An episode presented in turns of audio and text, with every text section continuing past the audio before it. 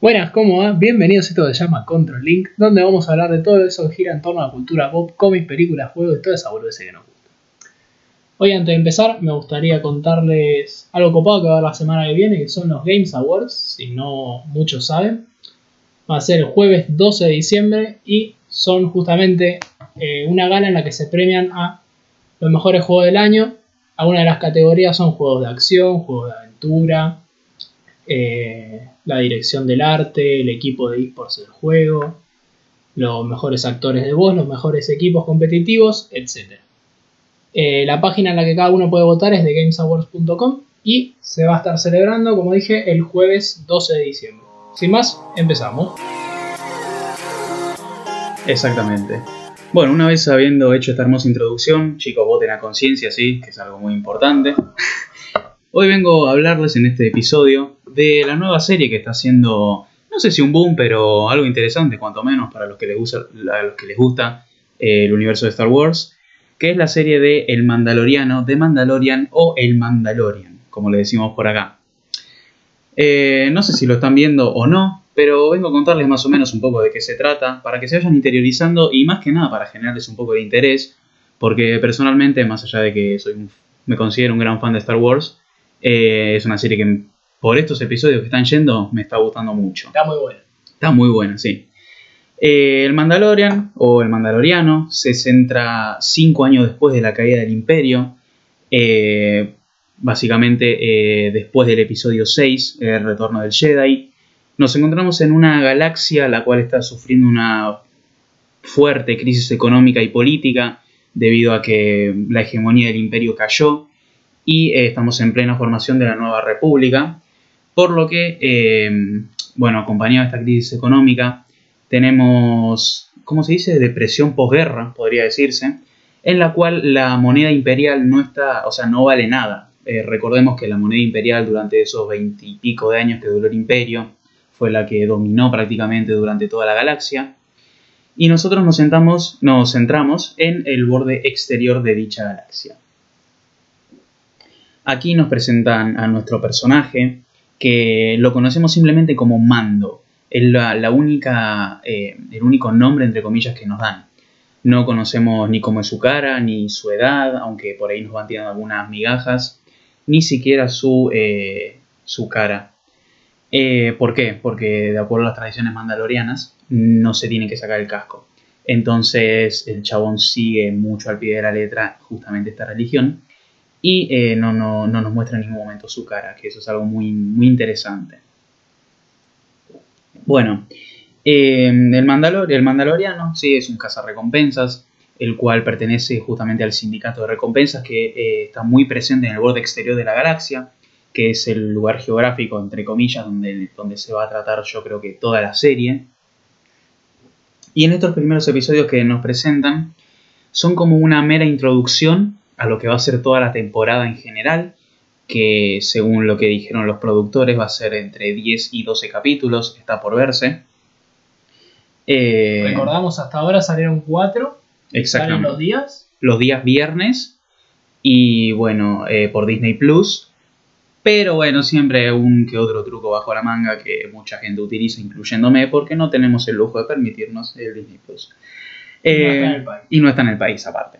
Volviendo al, a lo que es el contexto de la serie y la galaxia en general, eh, nos ubica básicamente en lo que en la jerga popular conocemos como tierra de nadie, porque no hay leyes debido a que no hay un gobierno establecido. Eh, como dije, la, no hay una moneda tampoco, porque el imperio cayó. Y muchas otras eh, cuestiones y problemáticas que se van desarrollando a lo largo de la serie. Bueno, el Mandaloriano, ya hablando como persona en general, es un tipo bastante rudo, por decirlo así, aunque después nos vamos enterando un poco de su historia. Eh, es un chabón muy decidido y la verdad que es bastante antipático, no, no suele, como se dice, relacionarse con, las personas. Eh, pero algo muy interesante a aclarar del Mandaloriano, que esto es, mm, sí, un pequeño spoiler podría decirse, pero es más una teoría que sacó mucha gente, que es que el chabón no nació en Mandalor, porque recordemos que los mandalorianos son una serie, una serie no, una raza de personas guerreras provenientes del planeta Mandalor, que Mandalor eh, sufrió mucho durante la época imperial por, eh, por una problemática que posteriormente vamos a analizar. Eh, ¿Por qué digo que el chabón no es de Mandalor? Porque se nos dan indicios. Él cuando tenía 5 años, sí, aproximadamente por, por los flashbacks que se nos muestran alrededor de la, de la serie, eh, sufrió eh, mucho y quedó huérfano durante las guerras clon. Por lo que eh, tuvo que refugiarse en un refugio que había por ahí por el planeta, que no sabemos cuál es ese planeta. Y posteriormente los mandalorianos lo adoptaron, por decirlo de alguna manera, y le enseñaron todas sus tradiciones ya desde muy chico, hasta prácticamente convertirse en uno de ellos. como dije, el chabón respeta mucho las tradiciones porque fueron los que lo acogieron cuando no tenía nadie. Y mm, básicamente eso es todo lo que sabemos eh, sobre él. Y más o menos haciendo algunas pequeñas cuentas, podemos llegar a la conclusión de que él tiene entre 35 y 40 añetes. Em, bueno, eh, en esta travesía que está realizando por el borde exterior, eh, por el sindicato de, de recompensas, nos acompañan una serie de personajitos secundarios que siempre están en toda serie pero algo a destacar de estos personajitos secundarios es que no, eh, no duran toda la serie. Están un capítulo o dos como máximo y mueren o siguen su propio camino. No hay punto medio. Todavía en estos cuatro episodios no hay ningún personaje secundario que se haya quedado con él por su travesía por la galaxia. Ya hablando un poco más acerca de, mm, ¿cómo se dice?, de la trama en general, eh, voy a tocar algunos spoilers, así que si primero si hay alguna persona que está escuchando esto y segundo si hay alguien que le interesa verla, les recomiendo que nada, suerte. Eh. Eh, en el primer episodio sí nos presentan justamente la personalidad de este, de este individuo, como ya dije, como una persona ruda, antipática, muy seria y decidida, y recorre sí, el borde exterior de la galaxia en busca de sus recompensas que siempre son obviamente personas, casas personas. Em, bueno, eh, en el primer episodio ya vemos cómo caza su primera presa y nos devuelven a este lugar, bar podría decirse, donde se juntan todos los, los cazarrecompensas a, a recoger em, nada, los trabajos y, y, todo eso, cosas, cosas de cazarrecompensas, ustedes me entienden. Em, bueno, después de realizar algunos trabajos estándar, no, muy complicado para él debido a que justamente es un mandaloriano, nos devuelven y nos presentan a un personaje que yo creo que este va a ser crucial durante toda la serie, que es una especie, supongo que recordarán el episodio 5 de Lando Calrissian. Bueno, es un Lando Calrissian, pero de los mercenarios. Eh, él es el, este Lando, eh, es el que les da a todos los cazarrecompensas del sindicato las tareas y sus debidas recompensas por, eh, cierta, por la captura de ciertas personas de interés. Eh, bueno, Mando está especialmente... No, especialmente no, está como por encima de los demás cazarrecompensas, por lo que es el favorito, entre comillas, de, este, de esta especie de Lando. Y por esto mismo le da una misión especial. Esta misión especial es, eh, es, para un cliente muy en particular, el cual quiere verlo cara a cara con eh, Mando. Mando acepta sin pensarlo porque era una jugosa recompensa, le dicen, y va a ver este individuo. Que, que durante el transcurso del episodio nos enteramos de que este individuo es un oficial imperial junto con una pequeña célula de Stormtroopers que están aisladas en este planeta del borde exterior. Algo que quiero aclarar, que es algo que me, me llamó mucho la atención, ahora bien podría decirse, es que no están los, títulos, los típicos subtítulos que dicen, eh, oh, usted está en Yavin 4, como en el episodio 4. Eh, y eso le da un plus, no sé si de incógnita, pero un plus hay que darle por eso. Le da misterio. Le da misterio, no claro. saber en qué planeta estás. Exactamente, por lo que no sabes qué te vas a encontrar para mí que no tienen ideas de ponerle nombres a los planetas y dijeron, bueno, vamos a hacer que son incógnitas y ya está, y jeje. Em, bueno, retomando un poco, cuando se encuentra con este oficial imperial y sus debidos em, soldados de asalto, Stormtroopers, le dice em, a Mando que le va a pagar el precio de la, de la presa en eh, su peso. ¿Lo dije bien? Sí. ¿En qué le va a pagar? Eh, en un metal muy buscado, codiciado e importante, el cual es Beskar. El Beskar, para los que no saben, es el famoso hierro mandaloriano. El hierro mandaloriano es justamente una aleación proveniente de Mandalor que eh, durante, la, durante la Guerra Civil Galáctica, durante la época del Imperio, fue muy buscada justamente por este imperio debido a sus propiedades. Era muy resistente, eh, muy fuerte, pero tenía una gran, no sé si un gran defecto, sino una particularidad, que era muy difícil de moldear. Esto hace plena referencia a los samuráis de la, de la antigüedad. Eh, eso es un dato que costó sacarlo, pero salió. justamente eh, este acero es por el cual, mentira, este acero es con el que se usa, es el que se usa para hacer las armaduras de los mandalorianos y por eso Mando como que acepta sin pensarla mucho. le da un adelanto, que es un pequeño lingote, que con ese lingote vemos que se lo lleva a una especie de guarida o alcantarilla en el cual podemos encontrar una pequeña célula mandaloriana. Esta célula está compuesta de unos 10 o 12 mandalorianos, los cuales no sabemos por qué están exiliados de Mandalor. Yo creo que durante el transcurso de la serie nos lo van a explicar. Eh, y se encuentra con una herrera, eh, la cual le forja una hombrera, que va a ser como la principal característica de él durante un par de episodios. Bueno, una vez que él acepta la, la una vez que él acepta el trabajo, se va a la última ubicación conocida de este individuo, al cual había que cazar, que el imperio tanto lo quería, y, le, y se encuentra también con unos pequeños amigos que van a pasar, como cualquier personaje secundario, van a estar un par de episodios y se van. Y eh, algo muy interesante, que ya todos lo saben por los memes, es que ese individuo en particular tenía 50 años y era de la misma especie a la cual pertenecía Yoda, el maestro Yoda, el maestrito Yoda, el verde ese que tanto lo ven por ahí. El que habla raro. El que habla raro, claro.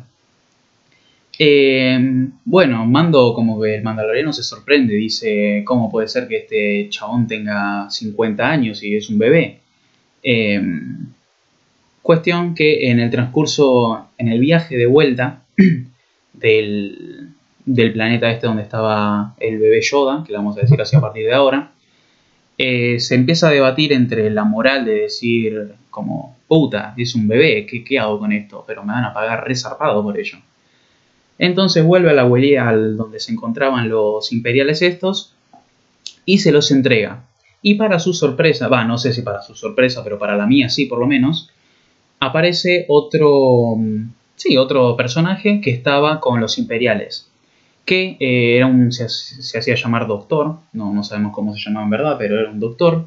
Pero la particularidad de este doctor, acá es como te vas a caer de culo, te vas a levantar y te vas a caer de vuelta, es que dentro de su, va, dentro de su ropa no, en su ropa tenía un, un icono o un logo. Este logo era de los mismísimos clonadores de camino. Si recordamos bien, los clonadores de camino fueron los que justamente clonaron el, el gen de Jango Fett para hacer todo el ejército de clones. Bueno. Em, bueno, al final eh, Mando se retira con su jugosa recompensa de 50 lingotes, no sé si 50, pero más o menos, de ese hierro mandaloriano. Y ahí va vuelve a su guarida y le dice a la herrera que, bueno, che, flaca, se me la armadura entera.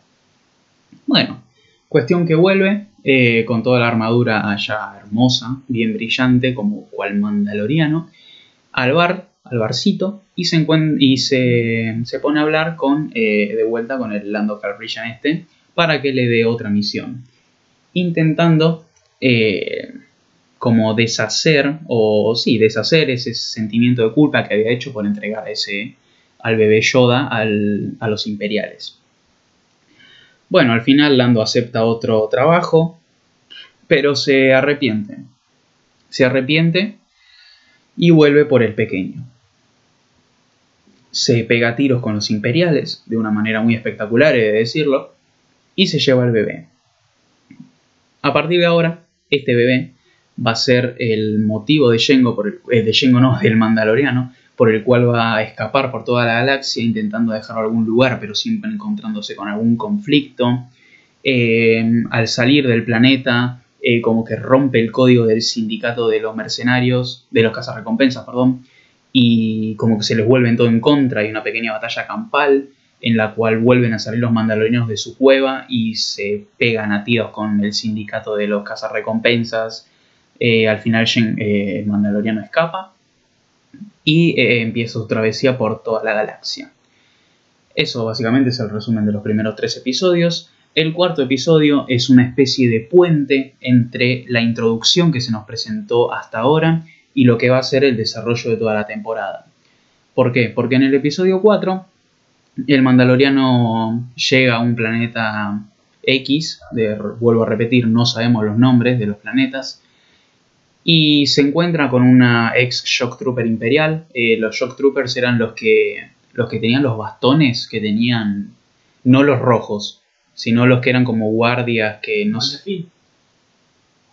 Algo así, algo así.